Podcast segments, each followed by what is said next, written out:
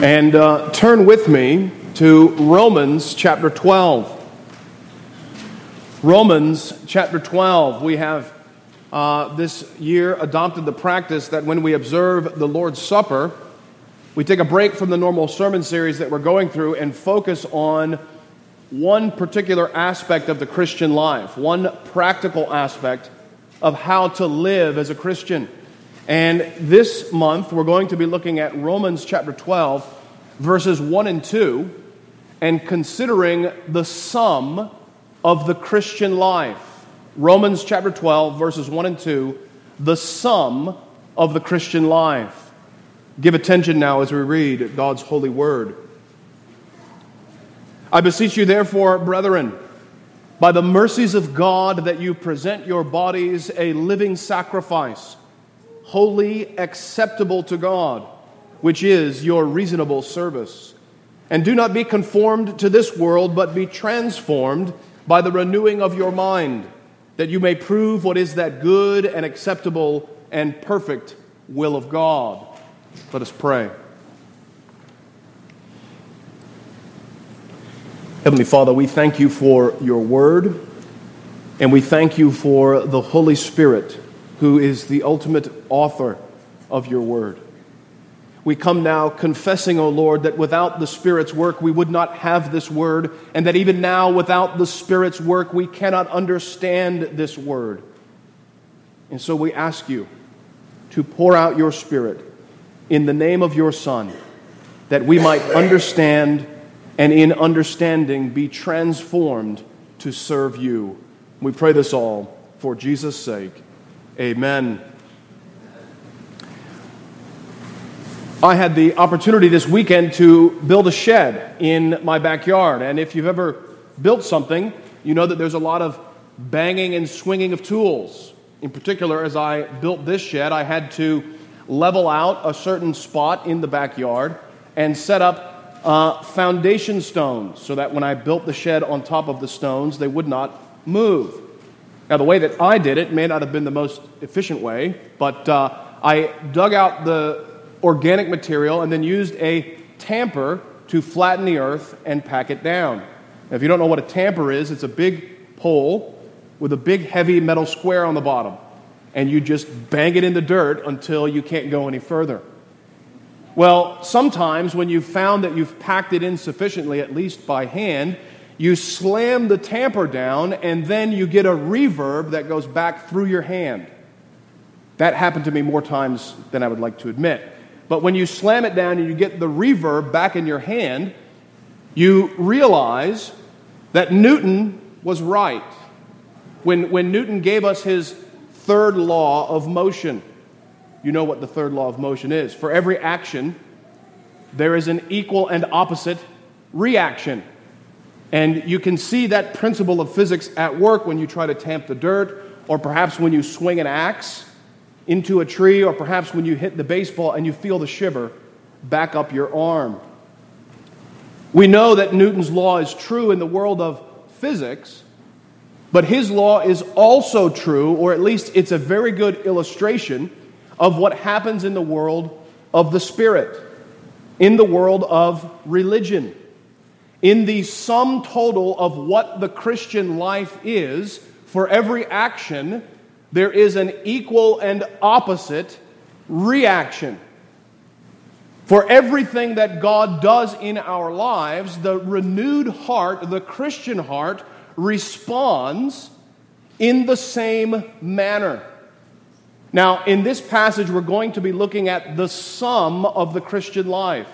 And what the sum of the Christian life means is that this principle that Paul the Apostle gives to us in this passage is the whole substance of what it means to live as a Christian.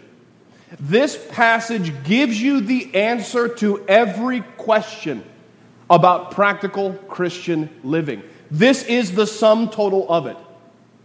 What is Christian discipleship? Paul the Apostle is going to tell us in this passage.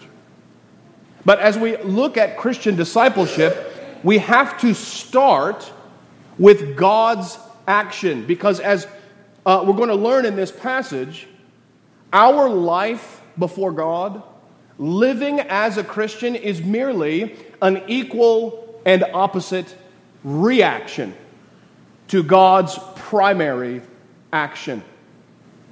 And so we have to ask ourselves what is God's action? What has God done to save his people? What is the great work that God did that we now respond to as Christians? Well, quite simply, the great work of God's salvation is that in the good pleasure of the Father, he sent his only begotten Son to offer himself as a sacrifice for sin by the power of the Spirit. The great action of God is that it was the Father's will to send the Son to die by the power of the Holy Spirit. Notice that God's action moves from Father, Son, Holy Spirit. And now the Christian life is an opposite reaction to that. Christian discipleship is in the power of the Spirit, imitating the example of the Christ, doing the will of the Father. It was the Father's will that sent the Son by the Spirit. The Christian life is in the power of the Spirit, we imitate the Son doing the will of the Father. And we're going to see that in this passage. In particular, what we're going to see is that the sum total of the Christian life is that in the power of the Spirit, we imitate Christ as a living sacrifice, doing the will of the Father. In the power of the Spirit, we imitate Christ as a living sacrifice, doing the will of the Father. Verse uh, 1a is the power of the Spirit. Verse 1b is the example of the Son. And verse 2 is the will of the Father. Verse 1a is the power of the Spirit. Verse 1b is the example of the Son. And verse 2 is the will of the Father. Now, before we get into the details of this passage, we need one more introductory remark. And this is an essential thing to realize about the Christian life, especially as we move into this passage. If you've ever heard a sermon series on the book of Romans or you've ever studied the book of Romans for yourself, you'll know that chapter 12 marks a, a, a, separate section of the book of Romans. In Romans chapters 1 through 11, Paul is doing nothing but expounding the gospel of God's power. Chapters 1 through 11 is all theology and exposition of Christ and Him crucified. When you come now to chapter 12, Paul transitions to apply that gospel to the people's lives. And the way that he applies it to us, it's very important to understand what he's doing in these two verses. You know, we, we often speak about the Trinity. The Trinity is an essential element of the Christian faith. In fact, in many ways, the Trinity is the only element of the Christian faith. If you don't believe in the Trinity, you cannot be a Christian. But we also need to understand that the Trinity is a very abstract idea. The Trinity is a very high and mysterious doctrine that is beyond our grasp. The doctrine of the Trinity is, as it were, a precious gem that God has given to us and encased in the church and set boundaries around it and said, Marvel at this, but don't touch. Glory in this doctrine of the Trinity, but don't mess with it. Don't fiddle with it. Don't put fingerprints on it. That's what the doctrine of the Trinity is. However, the way that God saves us and the way that we experience salvation and the way that we live out salvation is also Trinitarian. The way that we live out our salvation is a Trinitarian way. And Paul is going to show us that here, but he does it not with abstract doctrine. He doesn't do it abstractly by talking about the persons of the Trinity. He does it experientially. Now, that's a big 50 cent word. Well, inflation's upon us. That's a $2 word. That's a big $2 word that simply means practical living experience of God's power. Experientially means practical living experience of God's power. The older Reformed authors used to talk about experimental religion or true Christian experience all the time. Many times, the apostles, as they write in the New Testament, operate or they describe things experientially. What does that mean? They describe the power of God in the way that it touches you, in the way that it comes to your heart and grabs hold of you and makes you one of his people. And that's what Paul does in this passage. So we began by looking at the power of the Holy Spirit. Paul, as he opens this passage, begins by saying, I beseech you. Now, in Greek, this word beseech is one word. It's parakaleo. Parakaleo is the word that he uses. We often translate this word as beseech. It's actually a very difficult word to translate because the, the idea behind this word is not simply beseeching, it's not even simply exhorting. If you have the New King James, there's a footnote on this word. It says to urge. This word has a deeper and fuller idea behind it. It's not just urging, beseeching, or exhorting. The word itself actually means to call to, meaning to call someone to your side, to call someone next to you. This is a word that's often translated as beseech, but this word is also a word that's used to describe the third person of the Trinity. If you turn with me to John chapter 16, John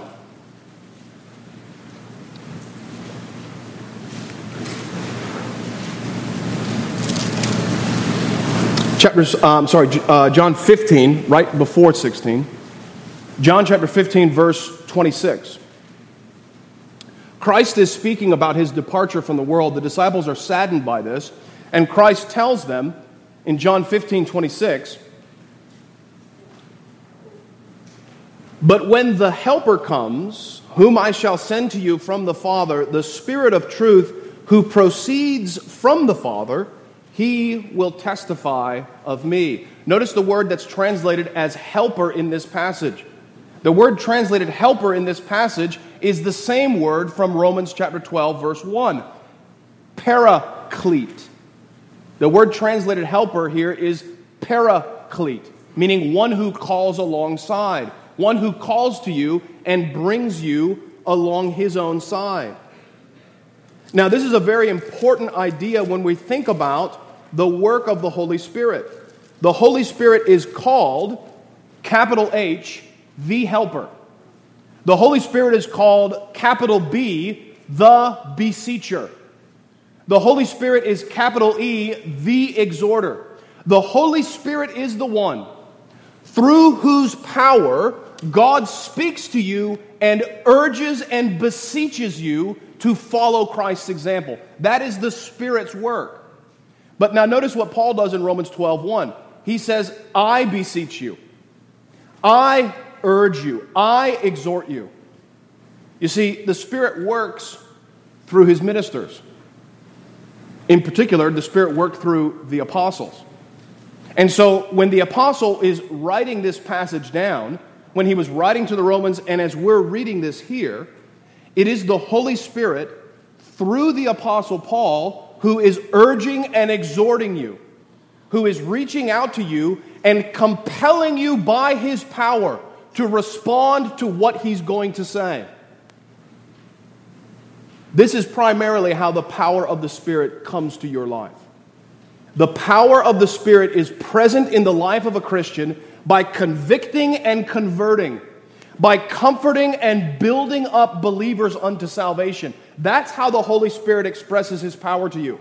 And it's captured in this one word I exhort you, I beseech you.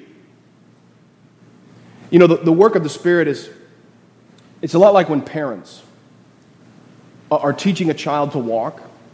Perhaps you've experienced this as parents, or perhaps you've seen this in other parents. When, when the baby is learning to walk, what do parents do? Well, they set the baby up on his feet. Maybe he has a hand on the couch. And then mom or dad will step a few steps away and say, All right, come here. Come get me. Come to where I am. I want you to be where I am. Come, you can do it. Keep going.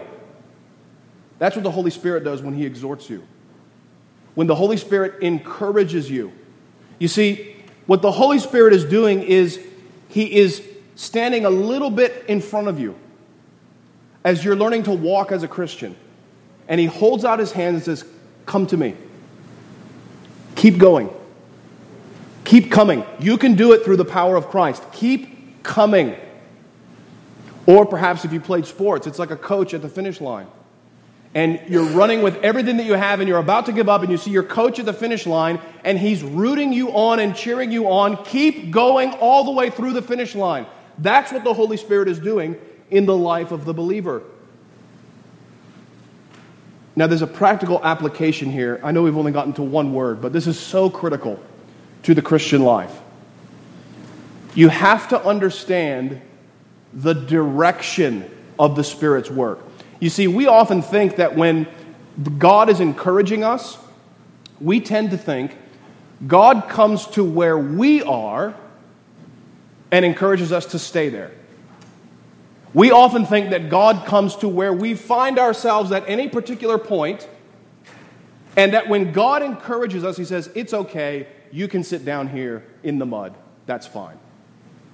We tend to think that God's encouragement is a uh, gratification of our own sinful desires. But that's not what this word means. That's not what the Holy Spirit does. The Holy Spirit comes to you, He does meet you where you are, but His exhortations are to bring you into the place where Christ is. Wasn't that Christ's promise in John 14? I go to prepare a place for you so that where I am, you might be also. I will bring you to myself. And so the Holy Spirit is doing that by exhorting and encouraging us. But notice what else the Holy Spirit does here. How it is that the Holy Spirit works. Look at what Paul says. I beseech you, therefore, brethren. It's very important that he calls these people brethren.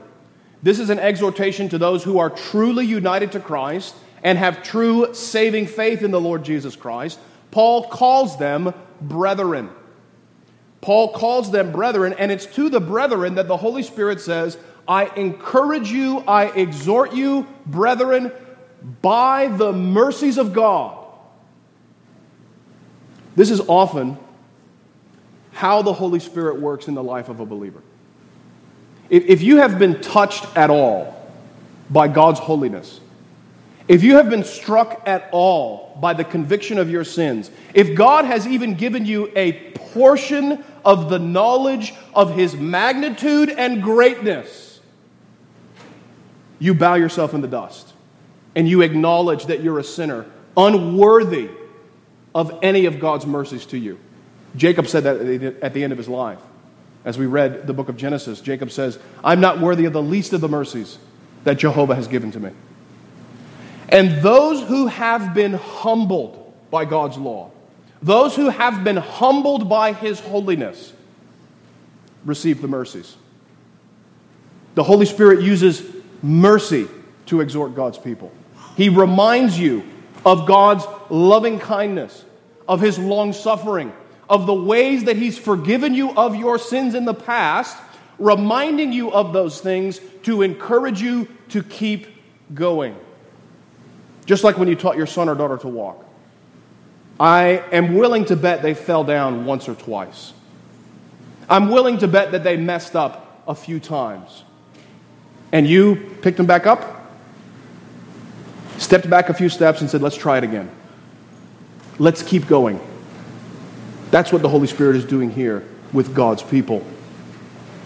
This word mercies is a very interesting word. It simply means God's heart of compassion to those that are suffering. His compassionate and uh, uh his heart of pity to those that are dealing with the effects of sin. This, by the way, this mercy that the Holy Spirit reminds us of, this mercy that's extended to the brethren, is one of the benefits that comes from adoption. The doctrine of adoption is that God, through the work of the Lord Jesus, forgives you of your sins and then makes you one of his adopted children. Once you have been adopted through Christ, God then looks upon you as a merciful and pitying father. He has compassion upon you, even as a father has compassion on his own son. And this pity is a pity that is given to those who believe in the Lord Jesus Christ. Turn just really quickly to Romans chapter 8. I want you to see how this is also part of the power of the Spirit. Paul is not just bringing these ideas together haphazardly. You see in Romans chapter 8, verse 15. Romans chapter 8, verse 15, Paul the Apostle is reminding the brethren For you did not receive the spirit of bondage again to fear, but you received the spirit of adoption, by whom we cry out, Abba, Father. The Spirit Himself bears witness with our spirit that we are the children of God. You see, Paul the Apostle calls the Holy Spirit the Spirit of adoption. And it is those who are adopted that receive God the Father's pity. And so I want to encourage you, brothers and sisters, if you have failed in the Christian life, God pities you. God has mercy upon you.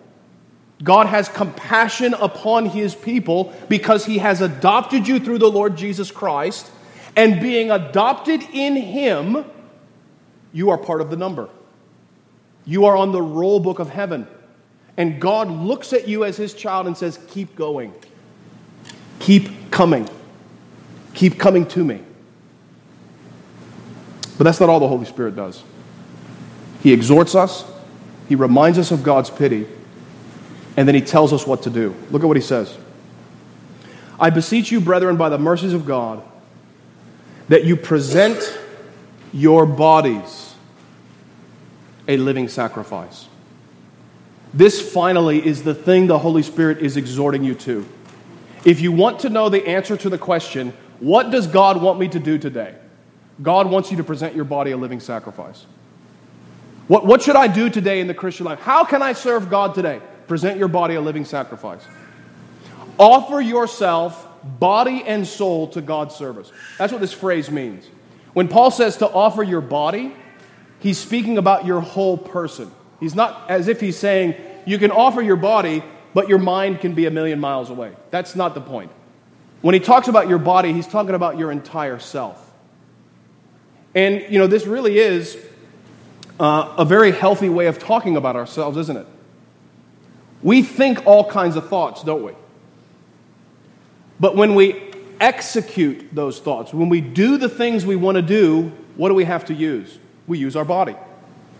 I conceived the idea of building a shed, and in my mind, the shed was built in perfect level square, everything was exactly as it should be.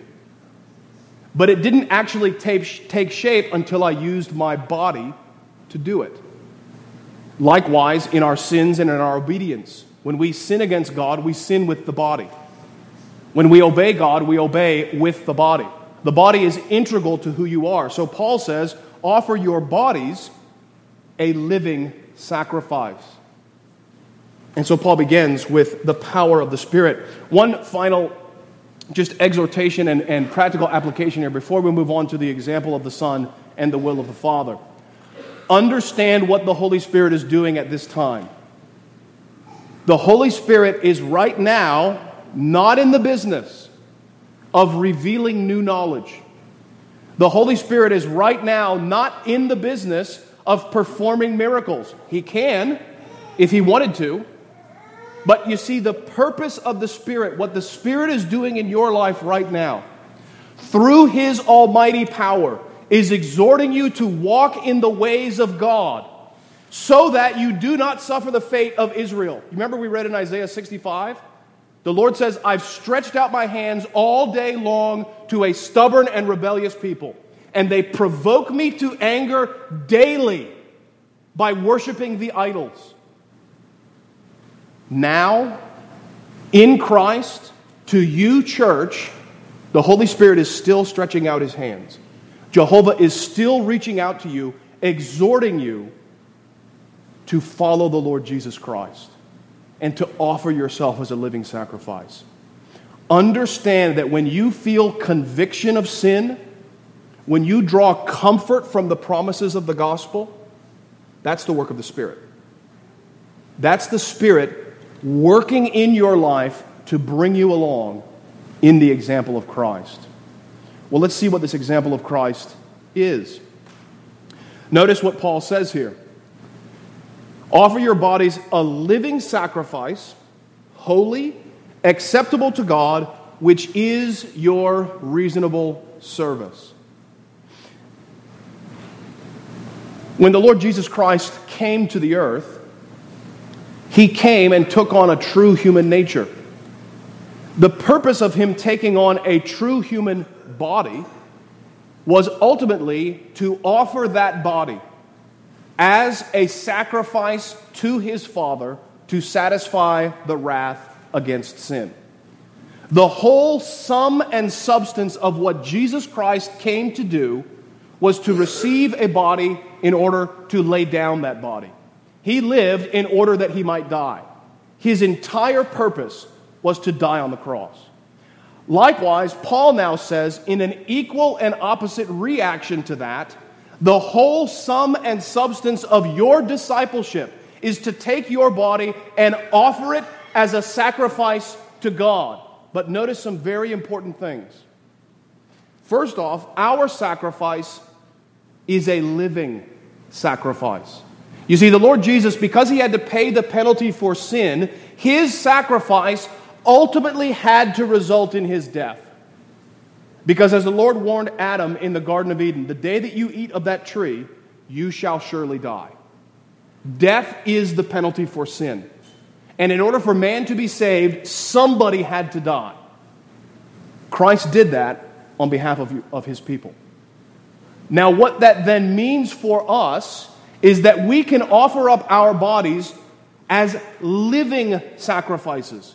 Our bodies no longer need to die to suffer the penalty for sin because Christ has already accomplished it. What's interesting, if you compare this statement with the Old Testament sacrificial system, what had to happen in the Old Testament system? Well, if you wanted to worship Jehovah, you had to come to the temple and you had to bring your bulls and your goats and your sheep. And you put your hand on the bulls and the goats and the sheep, and then the priest would take that bull as representing you, and the first thing he would do is kill it. You see, in the Old Testament, before Christ came, the worshiper could not serve God without a representative. God is so holy that you cannot offer anything to him unless it is perfect, spotless, and without sin for us to serve God, we had to have a substitute. Now that the substitute has been offered, we no longer need to offer bulls and goats and sheep. We now offer ourselves. We now offer our own bodies as sacrifices to God.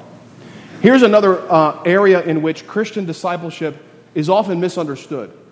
We, we recognize that because Christ has died, the Old Testament system with bulls and goats and sheep is done away with, we tend then to think there's no more sacrifices needed.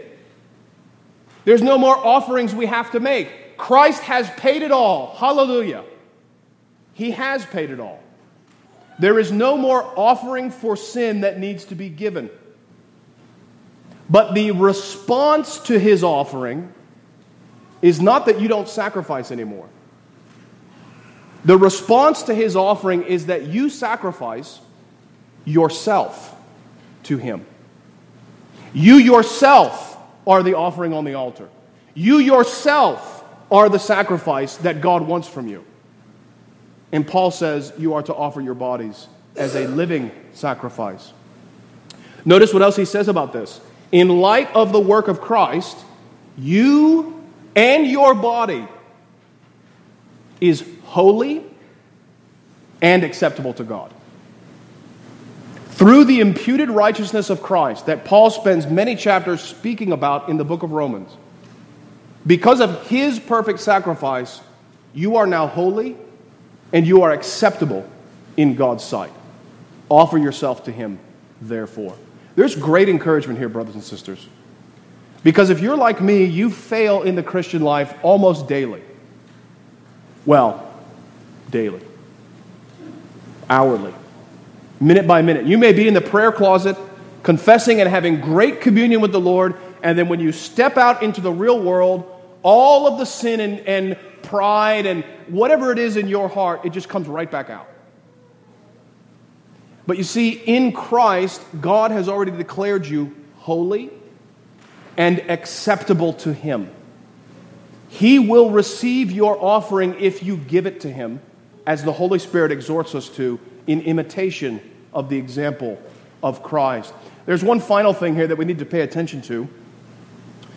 When he talks about the example of Christ, he says at the end, This is your reasonable service. This is your reasonable service. These words in Greek, if you literally translate it, the words in Greek mean logical worship. Reasonable service, logical worship. The word translated service here is another word for worship. It's latria. Perhaps you've heard that word before. This is a word that means worship that is owed to God alone. The Roman Catholics make a distinction when we accuse them of worshiping Mary. They'll say, No, we don't give Mary latria, we give her dulia. They make a distinction between the types of worship. Well, in this passage, Paul uses the word that everyone agrees with means divine worship. And he says, offering yourself as a living sacrifice is reasonable. It is the logical way that you worship. What does Paul mean here? There's a lot of discussion about what is meant here. Some think he's referring to the worship of the mind. We worship God with our reason, and that what Paul is exhorting us to is to think God's thoughts after him. I think that's part of it, but that doesn't quite get to the nature of what Paul is dealing with because he just said at the beginning of the verse, middle of the verse, present your body a living sacrifice. So, why would he take offering of the body and reduce it down to the rational faculty? Doesn't seem to make sense to me. What I think Paul is saying is that this is the only logical conclusion to the great work of God he's done for you. You see, the great work of God in saving you is that Jesus Christ offered himself to you. It only stands to reason that you should offer yourself to him. It only stands to reason that the only appropriate response is that I become God's servant. I am, as it were, a living sacrifice on the altar of his mercy. And as St. Augustine prayed, Lord, command what you will and grant what you command. That's the heart of the Christian. That's what Paul is saying here. Whatever you want to do with me, do it. And grant me the strength by your grace to fulfill your good pleasure. That's what it means to be this kind of sacrifice.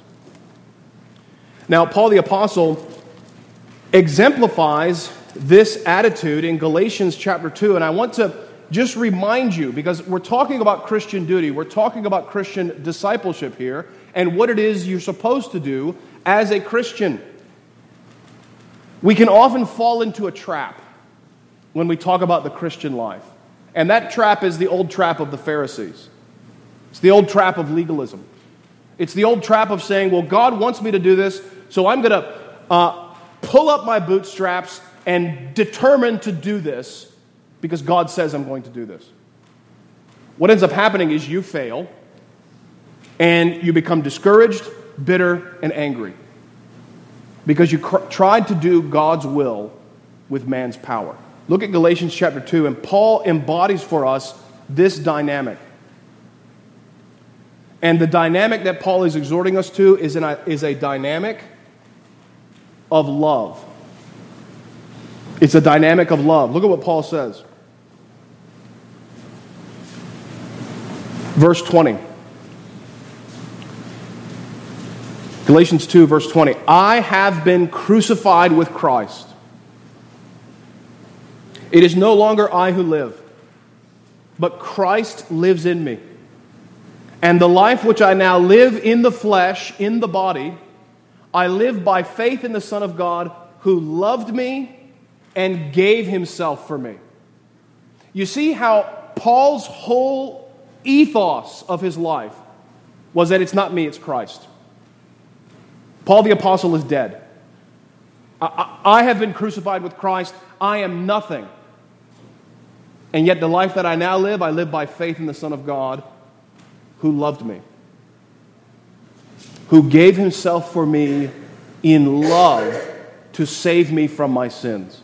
I, in love, respond and give myself to him. This is your reasonable service. A couple of very important applications here. First, you notice in Romans 12, Paul says that this is your reasonable service. This is how you worship God. What he's talking about here is not the outward form of worship. He's not giving us directions for how you set an order of worship or what songs to sing or how long sermons should be. What Paul is describing here is the heart and the sum of what it means to worship God. This should be your heart attitude every time you come into God's presence in public, in the family, and in private, daily, each one by himself, as the Westminster Confession says. This is the heart attitude that we cultivate by offering ourselves to God. This is ultimately what we're doing. We're not there to pull out the laundry list. We're not there to pull out the big to do list. We're not even primarily there to pull out the legitimate prayer requests that are in our family and our church body, though there is a place for all of those things. What we are there primarily to do is to offer ourselves as a living sacrifice. You know, the title for this sermon comes from John Calvin's Institutes. And in the chapter where John Calvin talks about the sum of the Christian life, he speaks about self denial. Ultimately, to do this, you have to deny yourself and put your desires to the side. Put off the old man, as Paul says in uh, Ephesians chapter 4. But I also want to give you something from Calvin's own writings. Calvin had a motto, and, and his motto is a very apt motto to describe this passage. He would say, Promptly and sincerely, O Lord, I offer you my heart. Promptly and sincerely, O Lord, I offer to you my heart, to do with it as you will. And this is the example of Christ. This is the heart of Christian discipleship.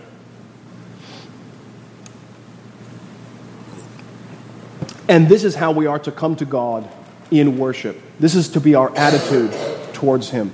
Now, the second practical application here is that this is contrary, this is in direct opposition to what I'm going to call retail religion.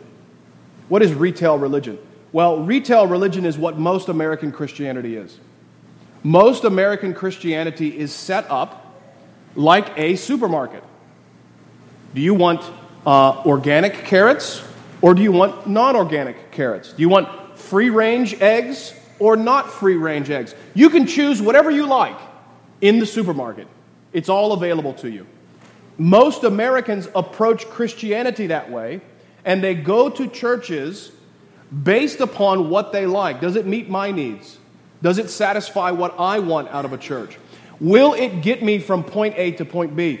A lot of people approach churches the way we approach pickup trucks. Does it have AC? Does it have heated seats? And does it get XM radio? If it doesn't, I don't want to buy it. Now, that kind of thinking is okay when you're buying a pickup truck. But when you're worshiping the living God, the whole point is that it's God's will and not yours. It's God's ways and not your ways. It's God's thoughts and not your thoughts. You remember Isaiah 65? The Lord rebuked Israel and said, They do not follow the good way, they follow their own thoughts. They follow their own mind. They follow their own desires. And so, Paul the Apostle here reminds us and exhorts us that we are to deny ourselves, take up our cross, and follow him. Well, he now concludes what's the purpose of this? The purpose of this is so that you can do the will of the Father. This is now verse 2. Paul now moves into doing the will of the Father. You'll notice at the end of verse 2, he calls it the will of God. Often in the New Testament, when God is used in this way, just the word God by itself, it's often a reference simply to the Father. The Father is the one who's called God simply. When Jesus Christ is talked about, he's either called Jesus Christ, Son of God. When the Holy Spirit is talked about, it's usually called the Spirit of adoption, the Spirit of truth, the Helper. There's other titles. But normally, when God is by itself, it refers to the Father. That's what it refers to in this place because it is the Father's will that governs everything. It is the Father's will that um, dictates whatsoever comes to pass. And so Paul says we offer ourselves so that we can do the will of the Father. Notice what he says. He says, Offer yourself in worship, and do not be conformed to this world, but be transformed by the renewing of your minds. First thing is, he says, Do not be conformed to this world. The, the reference of this world refers to the world of sinners, those who are in rebellion to God. And he says, Do not follow the same scheme of the world. You know, when I built my shed, I, I bought a kit from Sam's Club. And so there was a nice instruction manual that had the whole schematic laid out for how to do this thing. It was so well engineered that even with my mistakes and stupidity, it's still standing. That's a well engineered shed. And the steps, the schematic, was well laid out. The word schematic is what Paul is using in this passage. Don't be conformed to the scheme, the schematic of this world. What is the schematic of this world? Well, the schematic, the plan of this world is rebellion against God. It's following the ways of their own hearts. It's sinful opposition to God and His commandments. That's how this world works. You know, this world is ruled by an unholy trinity. We in the church are ruled by the Holy Trinity. This world is ruled by an unholy Trinity me, myself, and I. That's how this world operates. Paul says, do not be conformed to that, but be transformed by the renewing of your mind. When he uses the word conformed, this is a word that means somebody is forcing you into the mold. There's an idea of being forced into somebody else's plan. When he uses the word transformed, it's the word metamorphosis. Literally, it's the word metamorphosis. So when he says, be transformed, he's describing a work of transformation that takes you from being one kind of thing into a completely different kind of thing. Think about the way that a butterfly grows. You have the caterpillar on the leaf, and then the caterpillar makes the cocoon, and when the butterfly comes out, it looks completely different from what the caterpillar was. This is the transformation that Paul is talking about. It's a transformation that is beyond your power and it's beyond your ability. And then he says, the way that you're supposed to do this do not be conformed, but be transformed by the renewing of your mind. This phrase, renewing, refers to uh, the same idea as metamorphosis, but it refers to being created of a different kind of thing, being renewed such that you are not what you were before. This does not mean new, as in a second, third, and fourth one. Think about it like this. When you come to the end of your pay period, and maybe the bank account's getting a little bit thin, you might say, I need a new paycheck. What you mean by that is, I need more of the same. I need a new paycheck. I need another paycheck. Just like the one I got last month, I need a new one so that I can keep going to the next month. That's not what Paul's talking about. Paul is talking about new in the sense of totally different than what it was before. You might be struggling from paycheck to paycheck thinking, I need a new paycheck, or perhaps you need a new kind of money. Perhaps you need not dollars, but gold. Not um, uh, paper bills, but tangible assets. That's new as far as a different kind. What Paul is describing here when he says renewing of your mind, he's describing that your mind needs to be renewed. It needs to have a different mindset. It needs to have a completely different way of thinking. Not more of the same. Not more of the same old, same old. Now, there's debate about what's meant here by the renewing of your mind. Some will say you need to gain more knowledge. We tend to think about it this way. When Paul says, be renewed in the spirit of your mind, we tend to think that means I need to read more Bible. I need to read more theology. I need to read more prayer manuals. That's not what Paul's talking about. He says that your mind needs to be changed to have a different way of looking at the world. And what is that different way of looking at the world? Present your bodies a living sacrifice, holy and acceptable unto God. The renewed mind of the Christian is a mind that says, along with the Apostle Paul, For me to live is Christ, and to die is gain. What does the mindset of the world say? For me to live is me, and to die is loss. But the mindset of the Christian is for me to live is Christ, and to die is gain. That's the new mindset that Paul is talking about. And that's how you're transformed. Let me, let me apply this to you this way. Do you sometimes feel stagnant in your Christian life? I have. And when you grow stagnant in your Christian life, I am willing to bet that if you examine your mind, your mindset is probably in a place of selfishness and complaining and grumbling about what you don't have. More often than not, that's where we find ourselves when we grow stagnant in the Christian life.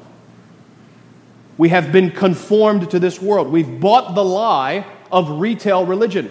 I should be getting something out of this. I should be uh, receiving more praise. I should be receiving more accolades. I should be having more comfort in the Christian life. Paul is saying that you are transformed by your mind being renewed. And so the mindset you have to have is not I, but Christ. Taking up my cross and following him. For me to live is Christ, and to die is gain. That is the heart of Christian discipleship. That's the sum of what it means to be a Christian. So that when it comes time to pray, I don't always want to pray. I don't always feel like praying. But it's what God tells me to do. And so I approach it with Lord, I'm offering myself as a living sacrifice. You have commanded us to pray. I come to you to pray. Oh Lord, help me by your Spirit to pray. And what you often find is that the Holy Spirit will work with you, and what was looked at as a burden turns into a joy. What began as something you didn't want to do turns into something you don't want to stop doing as you approach it with this mindset.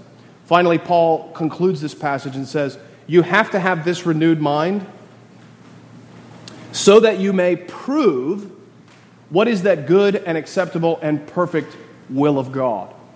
Paul concludes this passage by giving us this last idea a renewed mind so that you can test and see that God's will is the best way. God's will is the only way to live. In the way of God's commandments is the way that you ought to live, but you have to test it. You have to prove it and try it. This, again, is a very practical way of, of talking about these things. It's an experiential way of talking about these things. I imagine if I asked all of you point blank, is God's law good? You would all say yes and amen. At least I hope you would. That's not what Paul's talking about. We, we all know in our minds, theoretically, that God's law is good. We should all confess that God's law is good. What Paul is talking about in the course of your life as you offer yourself as a sacrifice, God will prove to you, your own experience will prove to you, that it is good and acceptable to turn the other cheek. It is good and acceptable to not look with lust at other women. It is good and acceptable to tell the truth. It is good and acceptable to walk in God's commandments, and you will experience that goodness and that perfection of the will of God. This also, by the way, is how we apply the word in our particular circumstances. I'll simply leave you with this.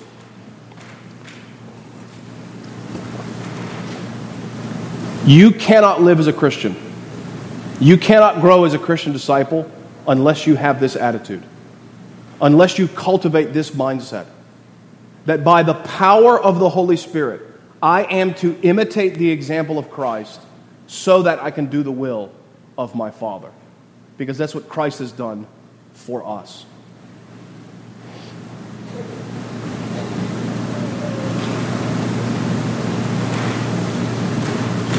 I said that was the last comment, but there is one final comment. I, I, thank you for your patience. I know this has been a long one. This is what is signified and sealed for us in the Lord's Supper the sacrifice of Christ on your behalf and our commitment to sacrifice ourselves on his behalf. Think about this as we approach this table and have communion with our Lord. Let us pray. Heavenly Father, we give you thanks for the Lord Jesus and his example. And we give you thanks for the Holy Spirit's work in our lives to strive with us to follow his example. We pray, O oh Lord, that you would conform us to his image, that we might live all of our lives doing the will of our Father in heaven. For it is your will that we ask to be done. And we pray this all for Jesus' sake. Amen.